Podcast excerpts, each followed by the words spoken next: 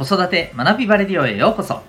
今日もお聴きいただきありがとうございます。子供の才能思いを唯一無二の生き方へ。親子キャリア教育コーチの前城秀人です。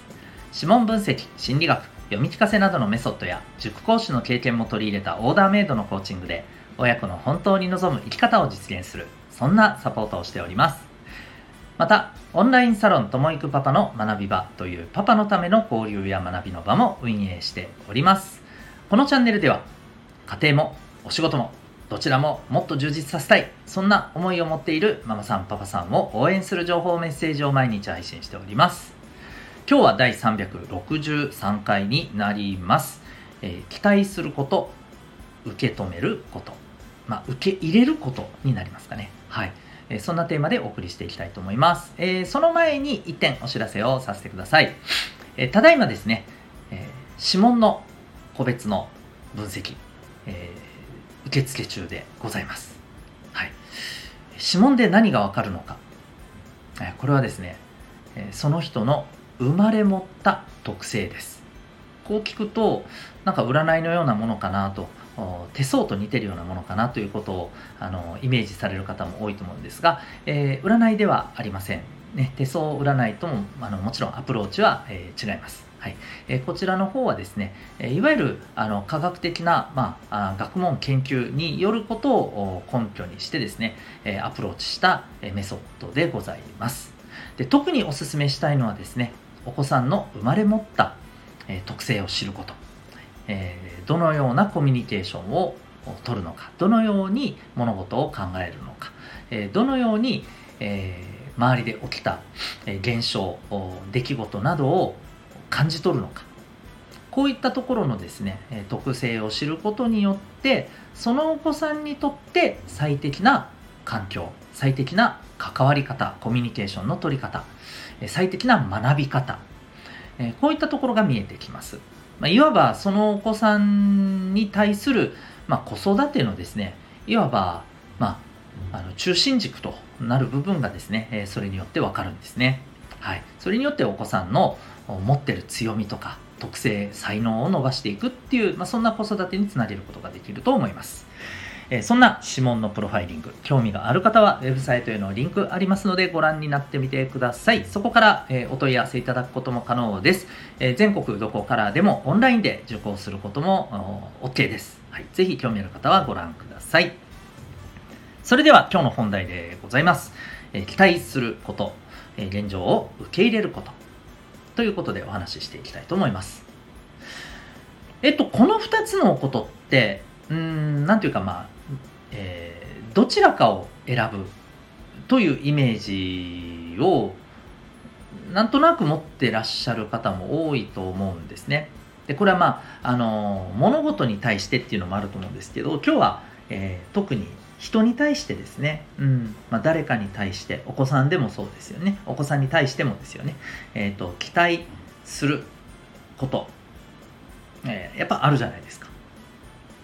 こういうふうになってほしいとか。えー、これぐらいできるんじゃないかなとか。きっとこれぐらいできるはずだよとか。これぐらいやってくれるよと、うん、これ誰しもあの誰かに対してこういう期待って持っていますよね。ででもやっぱりこの期待通りにいかなかった時にやっぱりこうそれが落胆だったり怒りだったり、うん、えー、ね、そんな負の気持ちを味わうことになるわけじゃないですか、まあ、だからこそ現状を受け入れる。まあ、ちょっと言い方を変えれば、まあ、期待をしない、諦める。っていう風な受け取り方、受け止め方、考え方を、まあ、されているところってあると思うんですね。で、えー、僕はですね、もちろん過度に期待することって、お互いにとってね、ちょっとよろしくないと思うんですよね。うん。まあ、さっきあの申し上げたように、えー、過度に期待した結果、まあ、出てきた、え結果が、えー、ね、やっぱり期待したものではない時って非常にねあの期待した方もやっぱりこう怒ってしまったりうんね、えー、失望して落胆してしまったりってなりますしまたあのされた側からしてもねやっぱりそんな風にあのね、落胆されたり失望されたりすることによってやっぱり自己肯定感が下がってしまったりですね、うん、あのその相手に対してやっぱり失望させてしまったっていう負い目を感じて、ね、しまったり、うん、あるいはなんでこんな風に過度に期待されなきゃいけないんだっていうね、うんまあ、ストレスや怒りを感じたりっていうのもあると思います。なのでまあ過度に期待するっていうのはやっぱりどうかなとは思うんですけどでも一方でですねだからといって、まあ、諦めるっていうこと、うんまあ、現状を受け入れて、まあ、こんなもんなんだから仕方がないっていうふうに感じてしまうのも僕はやっぱりどうなのかなと思うんです。なぜならばその感覚っていうのは当然ですけれど言葉に出さずともですね相手には伝わるんですよね。あ自分ってどうでもいいって思われてるんだなとかなんか自分には何も期待されてないんだなとかそうするとやっぱり当然ですけれど相手のエネルギーも下がってしまいますしうんこれまた何て言うのかな過度に期待する場合とはもう真逆の方向にお互いがすごく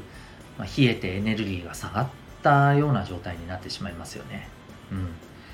ま、だからどちらもこれやっぱりよろしくないかと思うんです。かといってじゃあどうすればいいんだっていうところがねあると思うんですよね。でまずそもそもですねここで、えお伝えしたいのはこの2つっていうのはえっと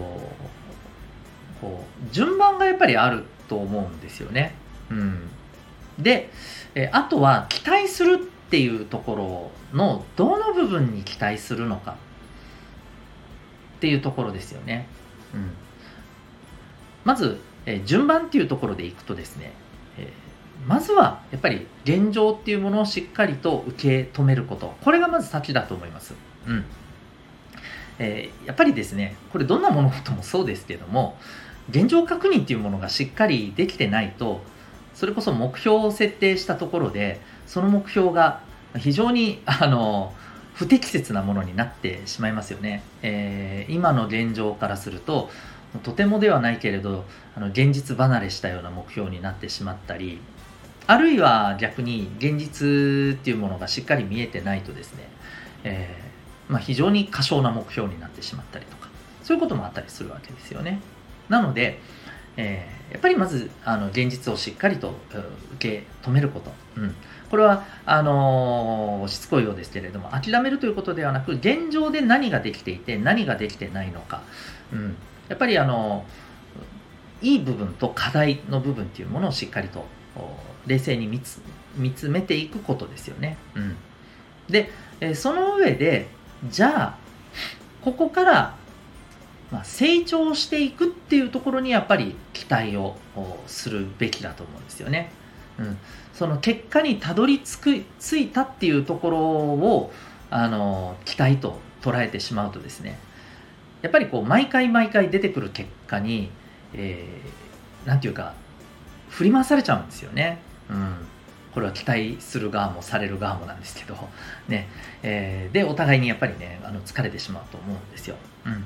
ではなくやっぱりここからどう伸びていくんだろうな、うん、そしてそれがどこまで行くんだろうな。っていうことをやっぱり期待していく。そこに期待をかけていくっていうことですね。それがすごく重要じゃないかなと思うんです。で、えー、やっぱりこう人材育成や子育てでこれどちらにもやっぱり言えることだと思うんですよね。うん。やっぱりあの育成、まあ、する側の方がですねやっぱりこの期待すること受け止めることのバランス